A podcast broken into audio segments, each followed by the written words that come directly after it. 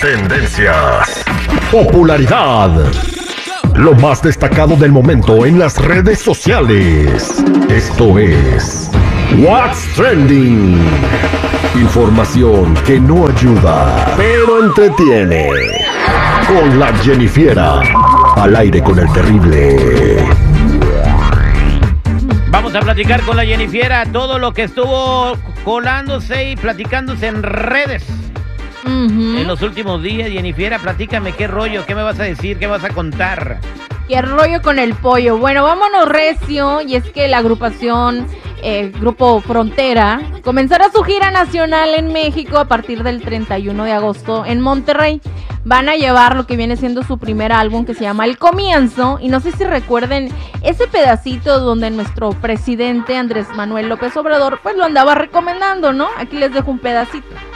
Y a ver, a ver, a ver que me digan los jóvenes si no rifa esta que les voy a poner. A ver, esa que se llama No se va. A ver. Fácil que es enamorarme, ya no sé disimular, llamo y no te puedo hablar, tu recuerdo no se va, no se va, no se va. Grupo Frontera, ya vamos a hablar con ellos porque este, a ver cómo nos entendemos, este, Ándale. para que no la vayan a bajar. es que ya le bajaron una. Eh, creo que la de un por ciento fue la que le bajaron. Pero sí, chicos, el presidente lo andaba pues recomendando porque era una canción que no hablaba de, de cosas malas, ¿no? Pero en una entrevista, los de Grupo Frontera le agradecieron al presidente por su apoyo que les ha brindado y por haberlos recomendado. Y pues ellos dicen que ahí andan, ¿no? Poniendo en alto lo que viene siendo la música mexicana. Y hay que estar orgullosos de que estos grupos hayan trascendido fronteras y se hayan colado en el número uno del mundo en algún momento, ¿no? Grupo Frontera junto con Bad Bunny y su 1%, ¿no? Exactamente. Bueno, chicos, muchos dijeron que qué bueno, ¿no? Que el presidente anda haciendo ahí como poniendo las canciones que rifan, como dice él. y pues que es algo, algo muy bonito que a ellos les guste, que por eso ven las mañaneras, porque hay un poquito de todo. Exactamente, las mañaneras es un show matutino con variedad. Ningún presidente en la historia de México había tenido un show todas las mañanas de dos horas. Y se levanta y es puntual y pone el ejemplo, trabajando desde tempranito. Pero bueno, Jennifer, a- a- vamos a dejar de hablar del presidente porque van a decir que es campaña política y Ándale, no, hombre. INE. Y no, no, no va por ahí el asunto, pero vámonos por otro asunto, porque ¿qué creen? Ya ¿Qué? por fin hay ganador de la Casa de los Famosos México, ya por fin, ya que no saben quién, quién ganó. ¿Quién ganó? Bueno, aquí les tengo un pedacito.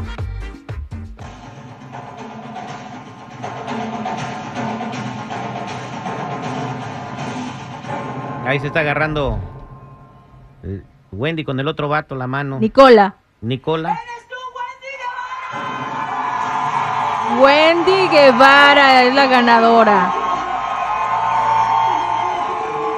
Wendy Guevara es la ganadora de la Casa de los Famosos. ¿Se lleva cuánto? ¿200 mil pesos? ¿Cuánto era? 4 millones de pesos Ajá. con 18.2 millones de votos por parte del público. Wendy fue la que se convirtió en la ganadora del primer lugar en el reality de la Casa de los Famosos México.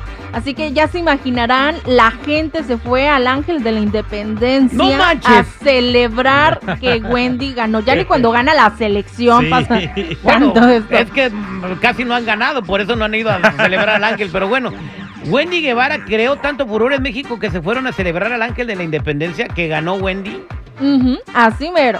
Bien, aparte de sus 4 millones de pesos, creo que también va a participar en algunas novelas en Televisa y va a ser una estrella firmada exclusiva para la cadena, ¿no?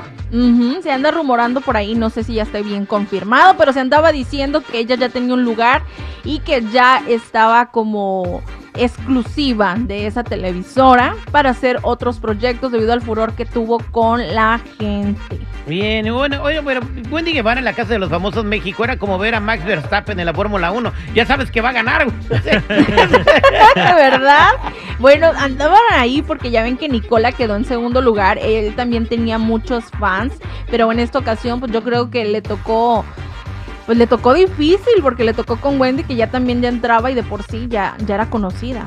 Exactamente, pues bien, felicidades a la Wendy y pues a Nicola, eh, de, de origen italiano, porque su apellido es Pres- eh, Prestas, güey. Nicola Porcela. Ah, Nicola Presta se llama. Porcella. Oh, perdón. Ok, eh. No, no presta, nadie presta aquí.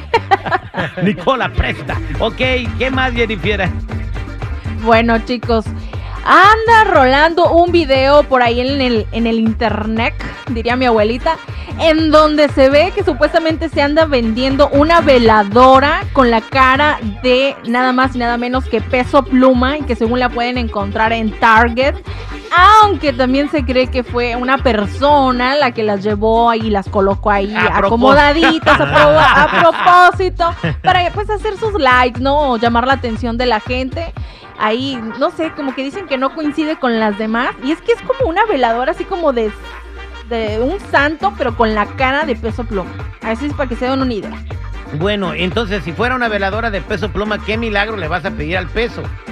O ¿Qué sea, Pues el de peso. Que baje de peso. o sea ¿qué, ¿qué más le puedes pedir? Que se te parezca una bolsita. Oye, este. No, no, yo creo que no. A lo mejor, no sé, que me pegue una canción así como él, o no sé, no sé. San Peso Pluma, ¿no? Pues ahí están los trending. Si quieren esta veladora del peso pluma, pues córranle a la tarde que fue ahí donde la vieron. No se vayan a agotar. Supuestamente, chicos. No ¿eh? se vayan a agotar las existencias. Si no agarren otra de otro color, hombre. Dicen que la roja es bueno para el amor. La amarilla buena para el dinero. Y la blanca, hay, pero hay unas también muy buenas. Por si te huelen las patas, que son de olor también. se, se llaman febriz.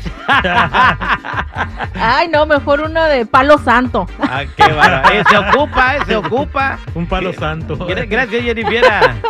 Bueno, chicos, ya saben, si gustan seguirme en mi Instagram, me encuentran como Jennifiera94. Jennifer 94. El show del terrible.